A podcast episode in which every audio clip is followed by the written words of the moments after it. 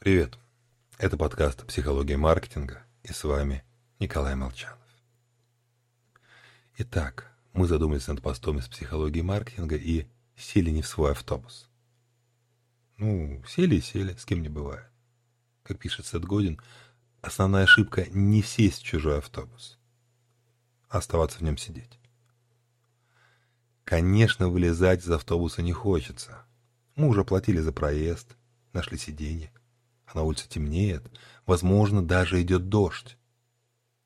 Но то, что мы продолжаем сидеть в чужом автобусе, не заставит его идти по нужному маршруту. Если мы действительно хотим добраться туда, куда собирались, надо выйти. Выходите из чужих автобусов. С вами был Николай Молчанов.